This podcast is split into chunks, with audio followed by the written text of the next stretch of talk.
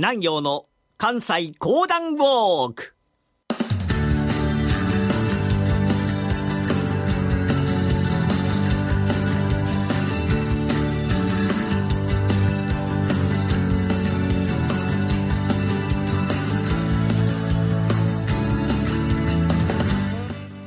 南陽の関西講談ウォーク。この番組はなにわの講談師極道南陽さんにこれまで歩いてきた歴史上の人物や出来事にゆかりの深い関西のさまざまな土地をご紹介いただきます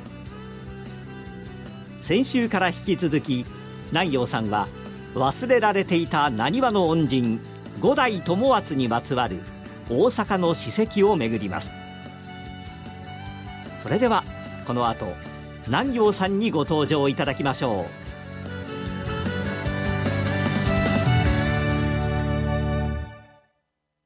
日本赤十字社では4月14日に発生した熊本地震の救援事業を支援するため皆様から義援金を受け付けています。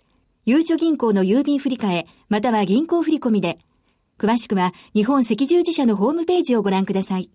皆様の温かいご支援をよろしくお願いいたします。講談師極道南陽でございます。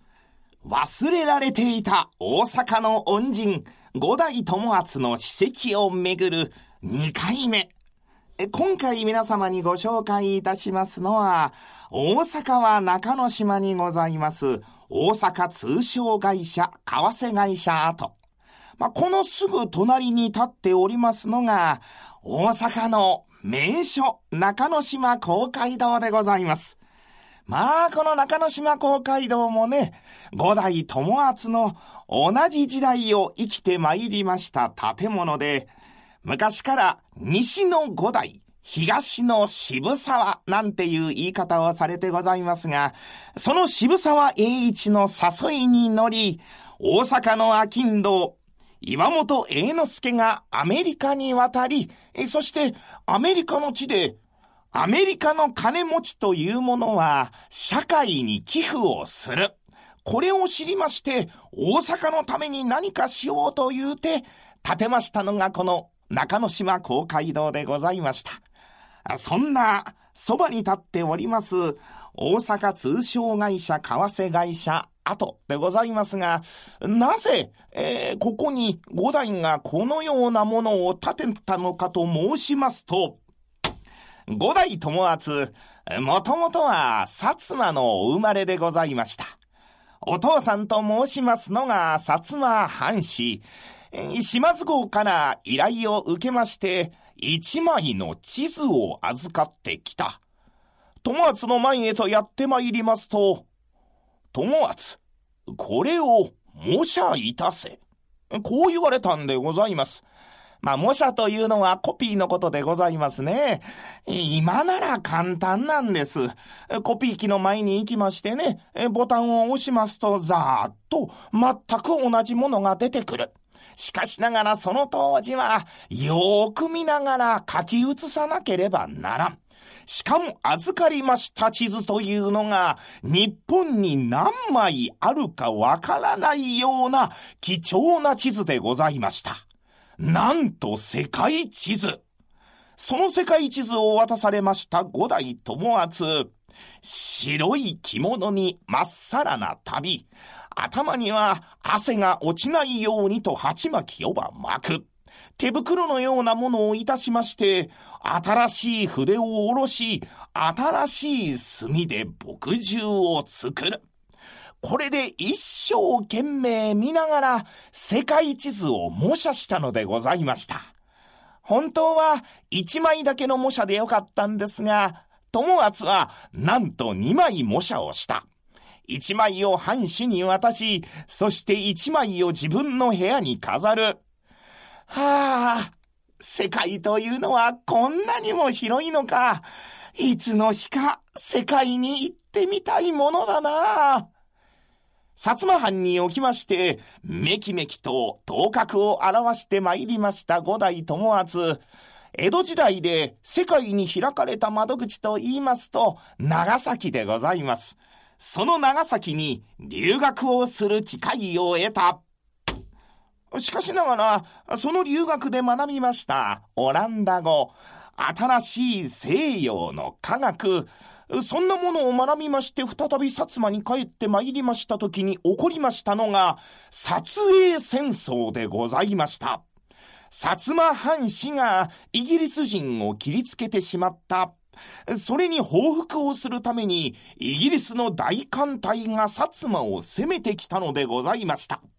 しかしながら薩摩も、その当時日本内にありまして、随一を誇る軍事大国。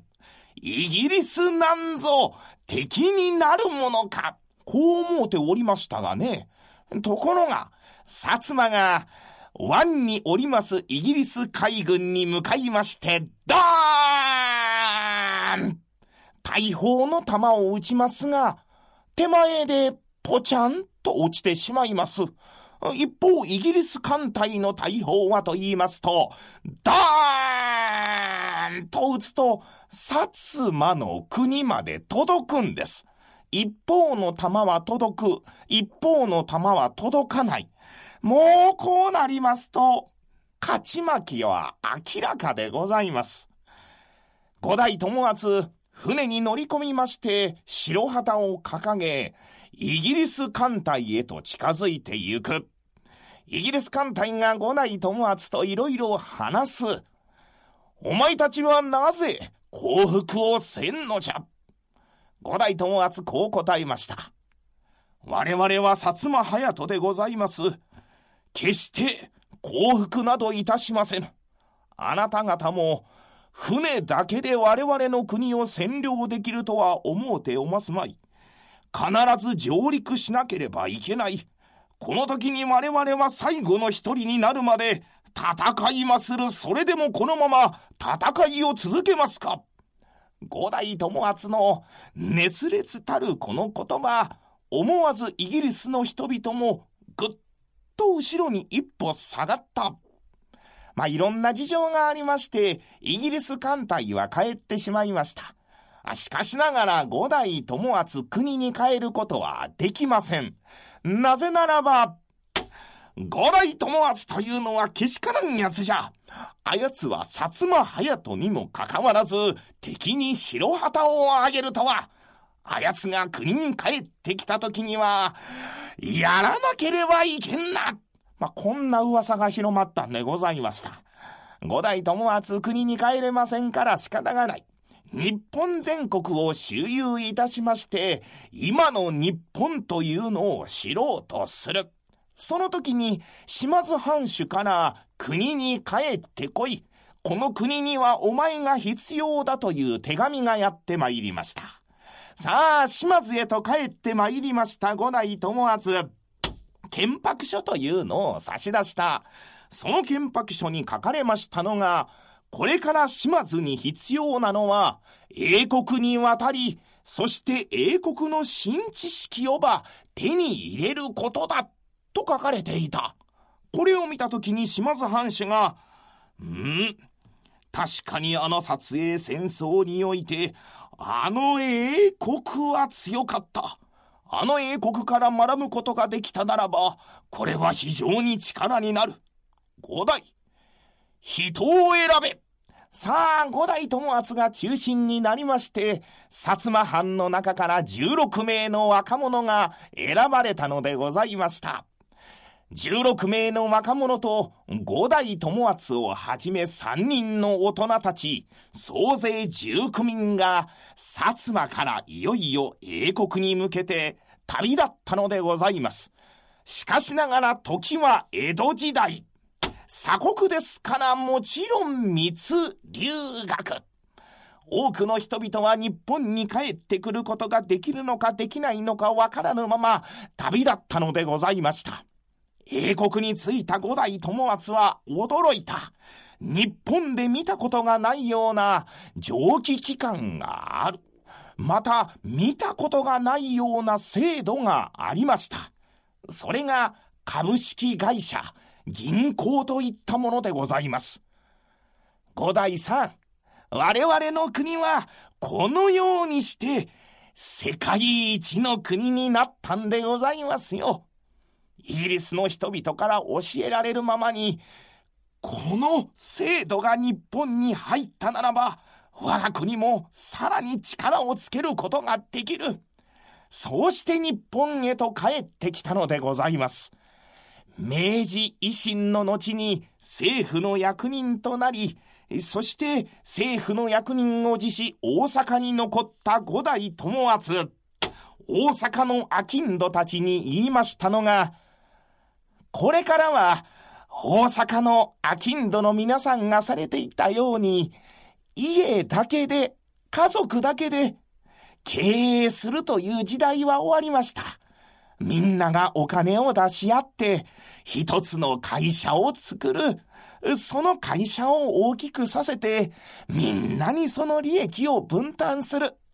お金が足らなければ、お金を銀行から借りる。そんな新しい制度がきっと大阪を元気にいたします。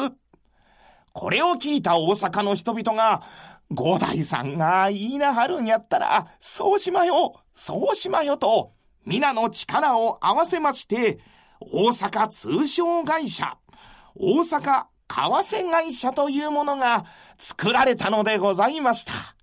さあ、五代友厚、まだまだ新しい息吹を大阪に吹き込んで参ります。どんなことをし始めるのか、それはまた次週のお楽しみに。今週は大阪通商会社、為替会社跡をご紹介いたしました。知れば納得認知症は毎週水曜日夕方4時45分から放送。番組では認知症を知ることから介護の悩みや不安にアドバイス。家族が元気に笑顔で暮らす介護生活を応援します。番組放送後もオンデマンドポッドキャストでお聞きいただけます。明治2年1869年。政府の職に就いていた五代友厚は大阪発展のため豪商らに働きかけ大阪通商会社および大阪為替会社を設立しました。2つの組織はそれぞれが短命に終わりましたがその後の株式会社銀行への橋渡しとなっていきます。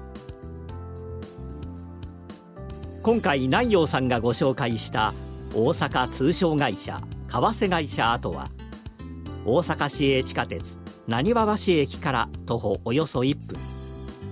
京阪電車の淀屋橋駅や北浜駅からもそう遠くない場所です。大阪市中央公会堂を取り囲む植え込みの中に大阪通商会社為替会社跡と書かれた石碑がひっそりと佇んでいます。今回の内容は番組ホームページでもご紹介しています。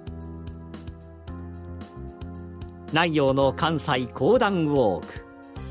来週は大阪会議の舞台にもなった料亭加賀色をご紹介します。どうぞお楽しみに。